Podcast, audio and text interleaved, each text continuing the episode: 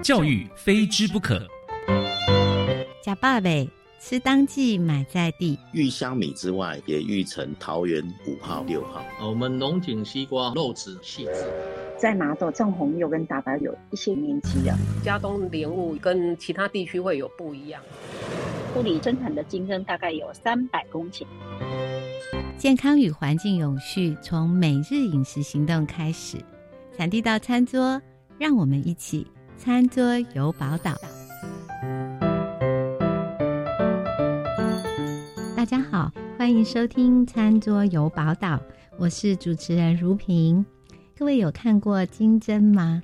那你有看过金针花开的样子吗？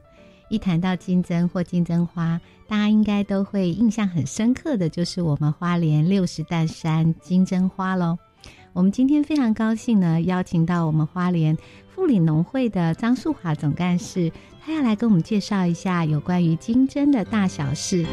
总干事你好。老师好，所有听众大家好。我们今天真的很高兴哦，真的可以邀请到我们这个产金针最有名的这个富里来跟我们做分享。那总干事你可以帮我们介绍一下金针的一个生产，还有金针花，很多时候消费者买到的时候啊，事实上是加工之后的一个产品，要怎么样挑选呢？好，富里的生产的金针大概有300公顷，但是我们富里所生产的金针是属于高山金针，所以这个高山金针就是在每年的8月份是它盛开的时候。那大家知道说我们吃金针花绝对不是吃盛开的金针花，所以我们金针花有分1日花、2日花、3日花，这是不同的。像我们在海鲜店吃到的3日花就是短短绿绿的，那个就是拿来鲜炒的那个部分，那个在海产店都可以吃到。但是我们富里最大宗的还是以我们的金针的干燥的这些制品为最主要的一个很重要的一个来源哈。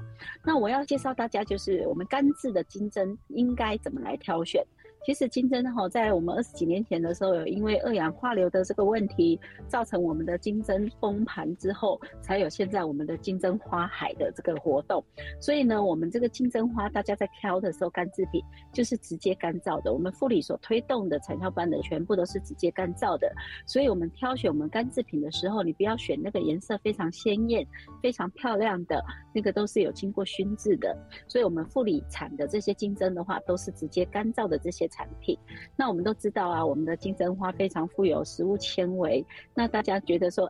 煮汤吃或是凉拌来吃都是非常棒的，也是提供我们人体很需要的这个纤维素。所以大家不妨在选购的时候一定要认明我们富里的高山金针又脆又好吃。是，刚刚总干事在讲的时候，大家有没有发觉啊？其实我们以往啊会有一个印象说，金针在加工的过程中会有一些食安的考量。不过如果我们现在能够选购我们在地的金针干制品尤其是刚刚总干事分享的我们富里的这个区域的这个干制品，都标榜的非常安全那么而且呢，刚刚总干事也提到说，大家因为有疑虑啊，就造成了这个金针花海你可以再跟我们多说一点吗？为什么呢？对，因为我们在20几年前，因为我们的金针的这些干制品都有经过杀青，然后有经过那个熏制，所以呢，那时候二氧化硫的残留量就是超标了。所以那时候超标了之后呢，经过我们的那些相关的那个食安单位的公布了以后，就造成我们的金针产业一落千丈，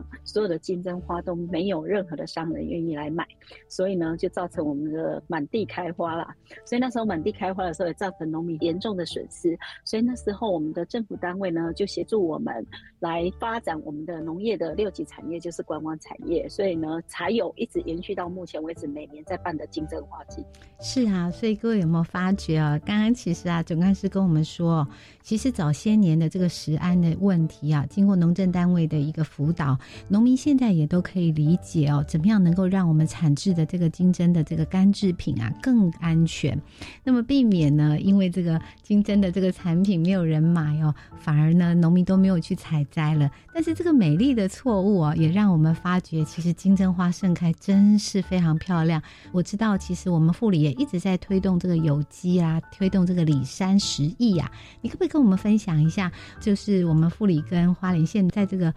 里山国小废校了以后它新建出来的一个里山食艺教室是怎么样来让游客体验这个安全又这个好吃的这个在地的食物？食农教育是怎么做的呢？对。对，我们跟县政府辅导我们之下呢，我们在我们罗山有一个闲置的空间，也就是我们一个废弃的学校，我们重新活化它。我们就在那个地方呢，建置了我们一个里山11教室。那这里山11教室的功能很特别，就是结合我们的食农教育，吃在地食当季是我们最主要的目的。所以在这个11教室里头，我们希望介绍的就是我们罗山有机村，还有包括我们富里乡有什么是我们在地的农特产品，然后有什么是我们当季应该采购的这些产品，我们都会在里山11教室里面跟大家分享。是，好，我们等一下也来请总干事跟我们分享一下花莲60担山的金针花季。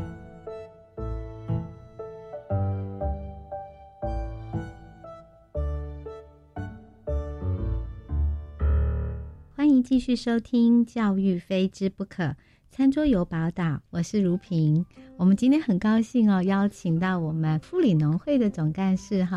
素华来跟我们分享一下我们在地的这个金针花还有我们的这个金针的整个产业的发展的一个过程。那刚刚我们就提到说，因为这个美丽的错误也让我们能够有机会看到花莲60担山金针花海的一个盛况。那您要不要跟我们分享一下花莲60担山金针花季是怎么样结合在地的农特产，而且呢也来跟游客不只做食农的体验，也希望能够让大家更有机会来参加食农教育。对，我们的60担山的金针花是在每年的8月盛开，也是我们父亲节的时候它开始盛开。那盛开的话，整个花期大概是有60天左右。那这金针花对我们来讲，刚刚老师讲的就是一个美丽的错误，但是也是造成我们全国很多很多的好朋友很喜欢来这里旅游的一个地点。所以我们60担山有很多的民宿，还有很多特色的料理。那这些特色的料理跟美景，我们结合了富里乡所有的体验农家，还有所有的我们的农业的6级产业结合在一起，在我们的暑假期间推出了很多农游的活动。那农游的活动很重要的就是我们也透过农游的活动结合我们的食农教育，也在告诉大家我们怎么到60担山里面要怎么食用金针，从采金针，还有教大家怎么食用，还有什么样的金针的特色料理的相关的料理方式，我们都会推广给所有的好朋友。那我们60担山还有产茶那我们产茶的话，那茶我们也会带大家去采茶跟制茶，也是主要也要推广我们的食农教育，告诉大家什么是在地台湾的好产品。各位有没有发觉，如果8月份的时候可以走一趟花莲的60担山，不只是可以听到总干事来介绍我们金针，欣赏花海，而且还可以品尝在地的美味，茶也是其中。那么除了这2项很重要的这个产品之外，那总干事最后要不要跟我们介绍一下花莲富里在地还有什么好滋味呢？有，我们富里最受欢迎的就是我们泥火山豆腐，这也是我最喜欢的。像我们的泥火山豆腐，整个口感跟外面一般的豆腐都不一样，因为它是用我们的卤水去凝结的，所以这个豆腐非常的扎实，豆香非常的足，而且这个是花莲1号的豆子，它特别的香，特别的好吃。所以大家来富里玩，来品尝看看我们的泥火山豆腐，它可以体验可以自己走来做。非常谢谢素华，你有没有发觉不去真是不可以啊，这一趟实在是一定有很多很精彩的体验。我们再一次谢谢素华来跟我们介绍富里的好滋味之外，也跟我们让我们更了解金针花这样的一个好食材。谢谢你，谢谢老师，谢谢所有的听众，欢迎大家到富里，谢谢。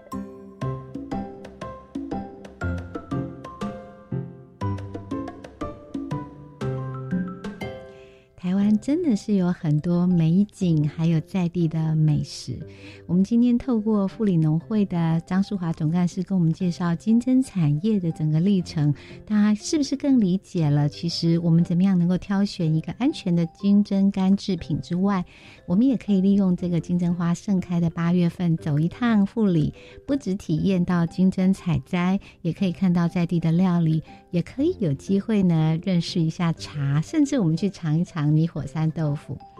非常谢谢大家今天的收听，餐桌游宝岛，祝福您有美好的一天。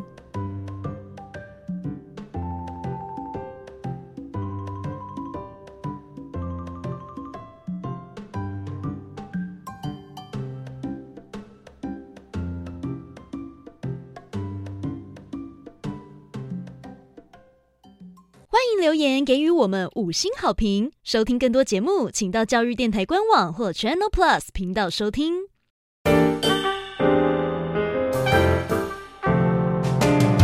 Open your mind， 就爱教育电台。